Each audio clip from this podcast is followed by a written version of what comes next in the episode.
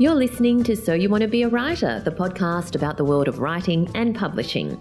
My name's Valerie Khoo, and I'm your co host and CEO of the Australian Writers Centre, where you'll find writing courses and an incredibly supportive writing community. I usually co host this podcast every week without fail, almost without fail, with my partner in crime, Allison Tait. Her latest book, under A.L. Tait, is The Firestar, a Maven and Reeve mystery.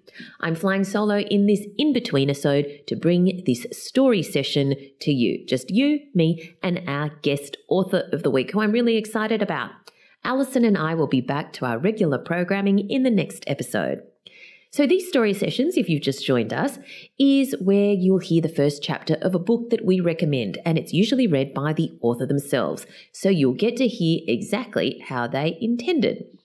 Listening to the first chapter like this lets you sample something new while you're commuting or walking the dog or picking up the kids or what, doing the laundry. We're making it easy for you to discover authors by bringing the bookshop straight to your ears. This week, I've chosen The Inside Man by James Phelps. You'll know James Phelps better as a journalist and a true crime writer. We've had him on the podcast before. But this is his first fiction novel. And I when I was interviewing James over the last few years, I always knew that he was going to be heading in this direction. So I'm so excited that this has happened. As you can expect from Australia's number one true crime writer, it is an absolute cracker. So, to give you an idea of what it's about, here is the blurb Riley Jacks, convicted murderer. Once a promising engineer in the army, he lost everything in a single night when he killed a man an act he mm. cannot remember. It's a devastating gap in an otherwise perfect memory. Now he's facing a new life, one behind bars where he has to learn a whole different set of rules and only the toughest survive. And as a series of deadly bombings rocks the outside world, the only man who might be able to find the truth behind the conspiracy is on the inside. So, before James reads from his novel, he has answered some questions about his writing process and what inspired the novel. I have to say, the way this novel was commissioned is pretty unique. Here's James Phelps reading from his crime thriller, The Inside Man. Hi, I'm James Phelps, and I'm the author of Inside Man. Valerie asked me to record the answers to some questions before I narrate the first chapter of my book. So here goes. And keep in mind, I'm usually the one asking questions as a journalist, not sure if I'm real good at answering them. What inspired you to write this story? Well, it wasn't one thing, it was many things. But first and foremost, I'd have to say it's my love of fiction. I may have written 10 or so non fiction titles over the last 10 years, but I've always wanted to be a fiction writer. I used to dream about it when I was a kid. I didn't want to be a footy player, I wanted to be Stephen King. And then life happened. I actually turned to football and wanted to become a football player. Then there were girls, work, and later kids. I settled for becoming a journalist instead of an author. I needed to pay the bills, and that sounded pretty good. And it was. The only thing I love more than fiction is writing, and I got to do that every day. It also got me the opportunity to write non-fiction, which I did and have. writing all that non-fiction was good, but it wasn't what I wanted to do. I wanted to write fiction. But it helped. I wouldn't be here today if it wasn't for those non-fiction. Turns out I'm full circle and back to my first dream thanks to that job as a journalist. How did you come up with the idea for Inside Man? Geez, these are getting tough. Um, it was more a case of how did we come up with the idea. It wasn't me on my own.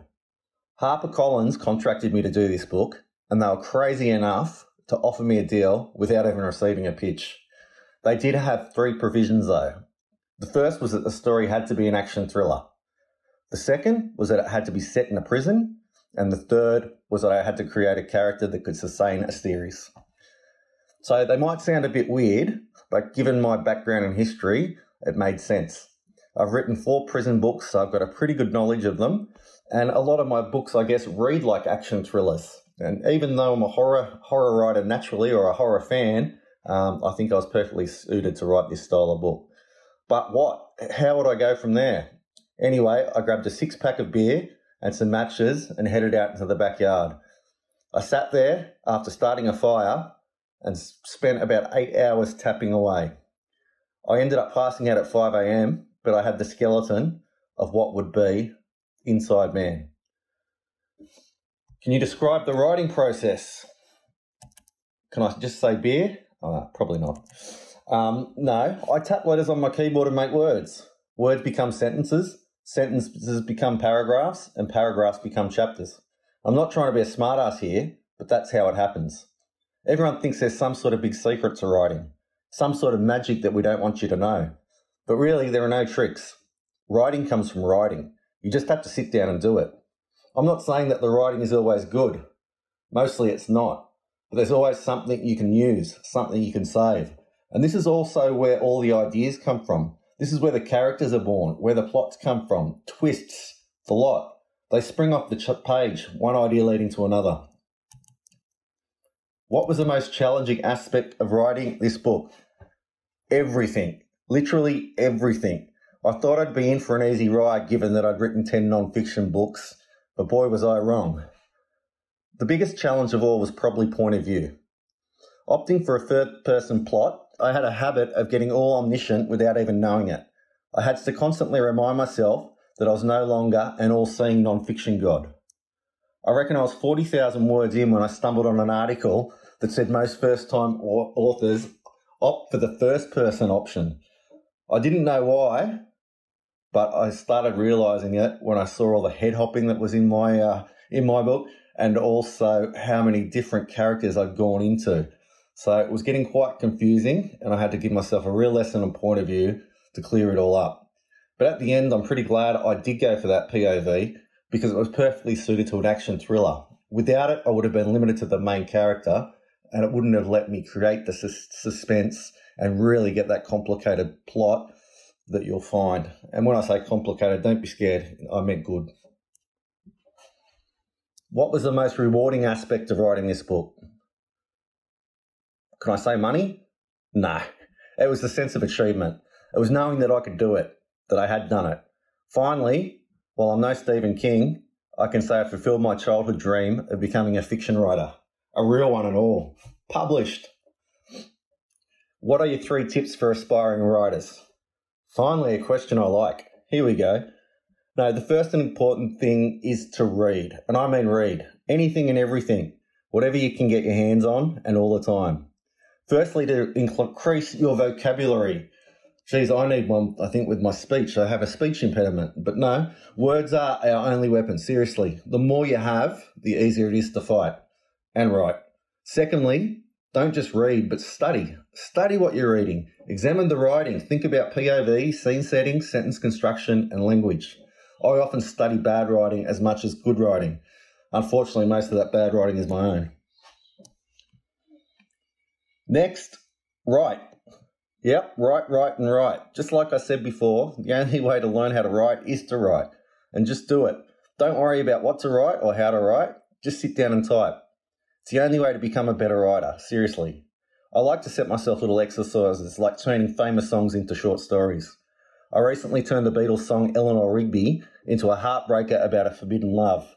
Yep, her and Father Mackenzie. I always suspected they were getting it on. My third and final tip is to buy a tent. Yep, a tent. No, that's where I do all my writing. I can't tell you how often people ask me where do you find the time, and I tell them a tent. I have to go away. I have to get away from all the distractions that I've got at home, and that's what I do.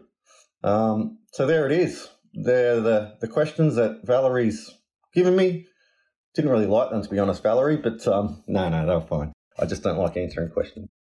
So anyway, it's time to narrate my book. Really hope that you enjoy this first chapter.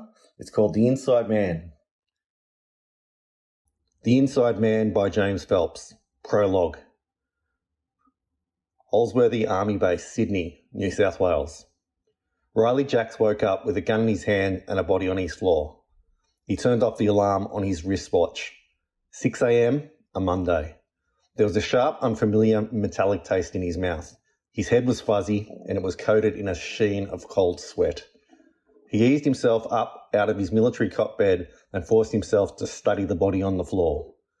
It was a clean kill. The dead man had taken one bullet to the brain and another to the heart at close range. He was dressed like a civilian, but could have been ex military from his build, his buzz cut, his neatly pressed clothing, and his shiny boots. Jacks had never laid eyes on him before. He knew that for sure, because he never forgot a face. Never. Jacks tried to recall the events of the prior night, but the thread was broken. He'd lost almost 10 hours. He couldn't remember anything after 8:14 p.m. Nothing, not a thing. Everything black. He remembered leaving the mess hall after dinner at 7:04 p.m. It had been a balmy evening, the temperature still high after the heat of the day. A couple of the guys had been sitting around outside. He'd stopped and chatted with them for a few minutes, not because he wanted to, but because it was expected. After that, he'd walked into his army issue apartment, little more than an oversized bedroom with a small adjoining bathroom containing just a toilet and a basin, grabbed a towel, his toiletry bag, and his songs before walking back out. The floodlights had been on, but not needed yet. The base, a haphazard assortment of buildings bedded on concrete and bordered by barbed wire and bush, had been quiet. It always was on a Sunday night, the last night of freedom before the week's first crack of dawn. Roll call. Most of the soldiers would have been at the pub. They wouldn't start stumbling in until 10 pm. Some wouldn't be back by then. They would have just enough time to change out of their perfume soaked civvies and make muster. Had only walked past two men on his way to the shower block. He'd nodded at them before entering and showering on his own. Towel tied around his waist, thongs squeaking as they worked wet feet, he saw nobody after his shit shower and shave. His memory became clouded after that though he did remember returning to his room. He recalled putting on boxer shorts, a singlet, checking his phone to find out if Nikki had called, and seeing she hadn't, he grabbed the book, A Theory of Human Motivation by Abraham Maslow. He collapsed into his cot for an early night. And that's where his memory stopped, at 8.14 p.m. Since then, nothing. Not a thing. Everything black. Instead of Maslow, he was now gripping a Glock. His Glock. Two rounds short of being fully loaded, he had no memory of firing his gun. He had no memory of loading it. He had no memory of even signing it out. The book he had gone to bed with was back on his shelf. He noted that it was sitting next to another title by the same author. The fuzziness he'd felt on waking had been replaced by a hangover like headache. The metallic taste in his mouth remained. More bile than blood, he noted, as he turned his attention back to the body, to the dead man on his floor. Clean shaven with a square jaw chiselled as if from rock, the deceased male was partially propped up against the wall opposite where Jack slept. The hole in the plasterboard above the body was the size and shape of his head. Eyes open and pupils enlarged, the dead man sat in a pool of blood. His fingers were splayed and stiff. Rigor mortis, dead for at least four hours. Jack scanned his room. One entrance, one exit. He then looked at the body. He considered the victim's path. He considered the killer's path. He stood and shuffled left, stopping when he reached the adjacent wall. He hugged the plasterboard as he tiptoed along the carpet. Keeping to the base of the wall to avoid contaminating the scene, he was soon close enough to touch the body. He extended his arm and placed the back of his index finger on the victim's neck. The man was cold, but still warmer than the room. Dead for at least four hours, but no more than eight. He looked at the man's eyes. He did not have a flashlight, but knew the oversized pupils would not react if he did. It was, however, bright enough for him to note that the whites were slightly bloodshot and yellow in the corner. The Corrovian sign. He'd only read about it once, but that was enough for him to remember it. He would need a thermometer and access to the man's anus to establish the exact time of death, but the rigor mortis, his touch test, and the opacity of the eyes told him the man had expired sometime between 10 pm and 4 am. He retraced his steps and returned to bed. Jacks turned his attention to the blood spatter. Gun still in hand, standing beside his bed, he studied his walls and then his ceiling. He did the maths, taking into account the man's size, what he knew about speed and impact, which was more than most, and the specs of the only weapon in the room. It all added up. The size of the hole in the wall, the blood spotter, the position of the body, and the time of death all indicated the man had been killed right here, in this room. The numbers did not lie. While blood could be flicked and bodies could be repositioned, Fingers could not be fudged. The dead man had been standing in the centre of Jacks's room when the first round had been fired into his skull. The blood splatter on the ceiling and the entry wounds on the corpse indicated the round had been struck with the force, the impact of the kill shot snapping the man's head back and to the left. That's how he'd been falling when the second round had hit him in the heart. Thumping to the left side of his chest, the force of that shot changed the body's path, sending it slightly to the right. The wall broke his fall and left him propped up, sitting. The blood spatter on the wall above the victim's head had come from the exit wound caused by that second bullet. Detectives would find one bullet lodged in the wall behind the body and the other in the back of the corpse's brain. Jacks looked back at his gun, his Glock, at the murder weapon. He suddenly felt cold, numb. His mind went quiet. He began to sway as he looked at the ground. His boots snapped him out of the trance. They were shined to perfection and tied tight, but he could not remember putting them on. Book in hand, he flicked off his thongs and swung his bare feet onto the bed. Jack slapped himself in the face. It didn't help. He still couldn't remember putting his boots on, nor could he remember killing a man. And that was impossible, for Riley Jacks remembered everything. He had never forgotten a thing in his life. Until now. Wow. I have no doubt that Riley Jacks is going to be a series favourite for sure. I can already picture the film version.